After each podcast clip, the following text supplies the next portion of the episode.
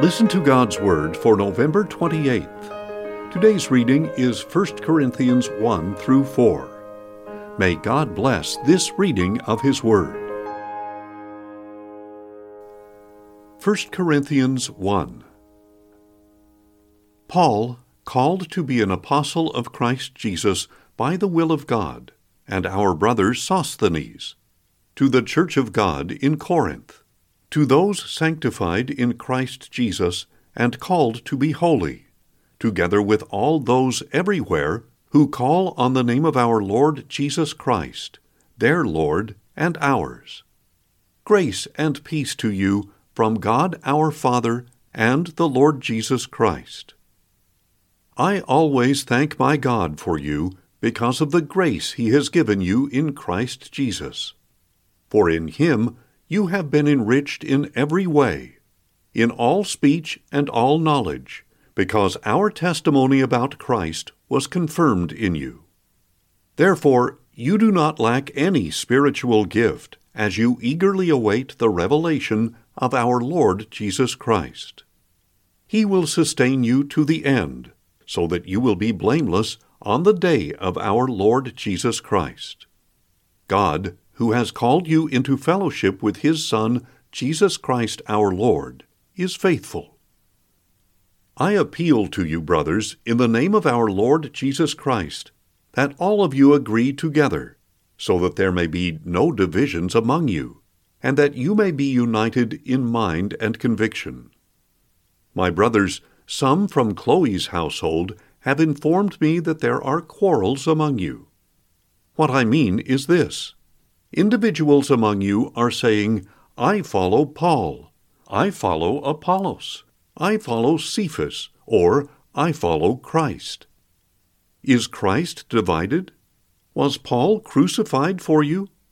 Were you baptized into the name of Paul? I thank God that I did not baptize any of you except Crispus and Gaius, so no one can say that you were baptized into my name. Yes, I also baptized the household of Stephanas. Beyond that, I do not remember if I baptized anyone else. For Christ did not send me to baptize, but to preach the gospel, not with words of wisdom, lest the cross of Christ be emptied of its power. For the message of the cross is foolishness to those who are perishing, but to us who are being saved, it is the power of God.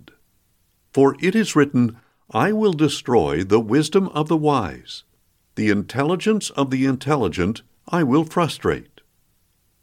Where is the wise man? Where is the scribe? Where is the philosopher of this age? Has not God made foolish the wisdom of the world? For since in the wisdom of God the world through its wisdom did not know him, God was pleased through the foolishness of what was preached to save those who believe. Jews demand signs, and Greeks search for wisdom. But we preach Christ crucified, a stumbling block to Jews and foolishness to Gentiles. But to those who are called, both Jews and Greeks, Christ, the power of God and the wisdom of God. For the foolishness of God is wiser than man's wisdom, and the weakness of God is stronger than man's strength. Brothers, consider the time of your calling. Not many of you were wise by human standards. Not many were powerful. Not many were of noble birth. But God chose the foolish things of the world to shame the wise. God chose the weak things of the world to shame the strong. He chose the lowly and despised things of the world and the things that are not, to nullify the things that are, so that no one may boast in his presence. It is because of him that you are in Christ Jesus, who has become for us wisdom from God, our righteousness, holiness, and redemption. Therefore, as it is written, let him who boasts boast in the Lord. 1 Corinthians 2 when I came to you, brothers, I did not come with eloquence or wisdom as I proclaimed to you the testimony about God. For I resolved to know nothing while I was with you except Jesus Christ and Him crucified. I came to you in weakness and fear, and with much trembling. My message and my preaching were not with persuasive words of wisdom, but with a demonstration of the Spirit's power, so that your faith would not rest on men's wisdom, but on God's power. Among the mature, however, we speak a message of wisdom, but not the wisdom of this age or of the rulers of this age, who are coming to nothing. No, we speak of the mysterious and hidden wisdom of God, which He destined for our glory before time began. None of the rulers of this age understood it, for if they had, they would not have crucified the Lord of glory. Rather, as it is written, No eye has seen, no ear has heard, no heart has imagined what God has prepared for those who love Him. But God has revealed it to us by the Spirit. The Spirit searches all things, even the deep things of God. For who among men knows the thoughts of man except his own spirit within him? So too, no one knows the thoughts of God except the Spirit of God. We have not received the Spirit of the world, but the Spirit who is from God, that we may understand what God has freely given us. And this is what we speak, not in words taught us by human wisdom, but in words taught by the Spirit, expressing spiritual truths in spiritual words. The natural man does not accept the things that come from the Spirit of God, for they are foolishness to him, and he cannot understand them, because they are spiritually discerned. The spiritual man judges all things, but he himself is not subject to anyone's judgment. For who has known the mind of the Lord so as to instruct him? But we have the mind of Christ. 1 Corinthians 3 Brothers, I could not address you as spiritual, but as worldly, as infants in Christ. I gave you milk, not solid food, for you were not yet ready for solid food. In fact, you are still not ready for you are still worldly. For since there is jealousy and dissension among you, are you not worldly? Are you not walking in the way of man? For when one of you says, I follow Paul, and another, I follow Apollos, are you not mere men? What then is Apollos, and what is Paul? They are servants through whom you believed, as the Lord has assigned to each his role. I planted the seed, and Apollos watered it, but God made it grow. So neither he who plants nor he who waters is anything, but only God who makes things grow. He who plants and he who waters are one in purpose, and each will be rewarded according to his own labor. For we are God's fellow workers. You are God's field, God's building. By the grace God has given me, I laid a foundation as an expert builder, and someone else is building on it. But each one must be careful how he builds.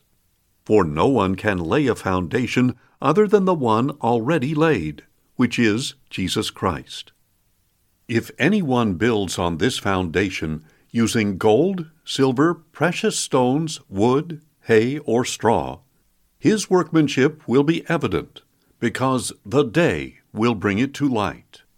It will be revealed with fire, and the fire will prove the quality of each man's work. If what he has built survives, he will receive a reward. If it is burned up, he will suffer loss. He himself will be saved, but only as if through the flames. Do you not know that you yourselves are God's temple, and that God's Spirit dwells in you? If anyone destroys God's temple, God will destroy him. For God's temple is holy, and you are that temple. Let no one deceive himself. If any of you thinks he is wise in this age, he should become a fool, so that he may become wise. For the wisdom of this world is foolishness in God's sight. As it is written, He catches the wise in their craftiness. And again, the Lord knows that the thoughts of the wise are futile. Therefore, stop boasting in men. All things are yours, whether Paul or Apollos or Cephas, or the world or life or death, or the present or the future. All of them belong to you, and you belong to Christ, and Christ belongs to God. 1 Corinthians 4 So then, men ought to regard us as servants of Christ and stewards of the mysteries of God. Now, it is required of stewards that they be found faithful. I care very little, however, if I am judged by you or by any human court. In fact, I do not even judge myself. My conscience is clear, but that does not vindicate me. It is the Lord who judges me. Therefore, judge nothing before the appointed time. Wait until the Lord comes. He will bring to light what is hidden in darkness, and will expose the motives of men's hearts. At that time each will receive his praise from God. Brothers, I have applied these things to myself and Apollos for your benefit, so that you may learn from us not to go beyond what is written. Then you will not take pride in one man over another. For who makes you so superior? What do you have that you did not receive? And if you did receive it, why do you boast as though you did not? Already you have all you want. Already you have become rich. Without us, you have become kings. How I wish you really were kings, so that we might be kings with you. For it seems to me that God has displayed us apostles at the end of the procession, like prisoners appointed for death we have become a spectacle to the whole world, to angels as well as to men. We are fools for Christ, but you are wise in Christ.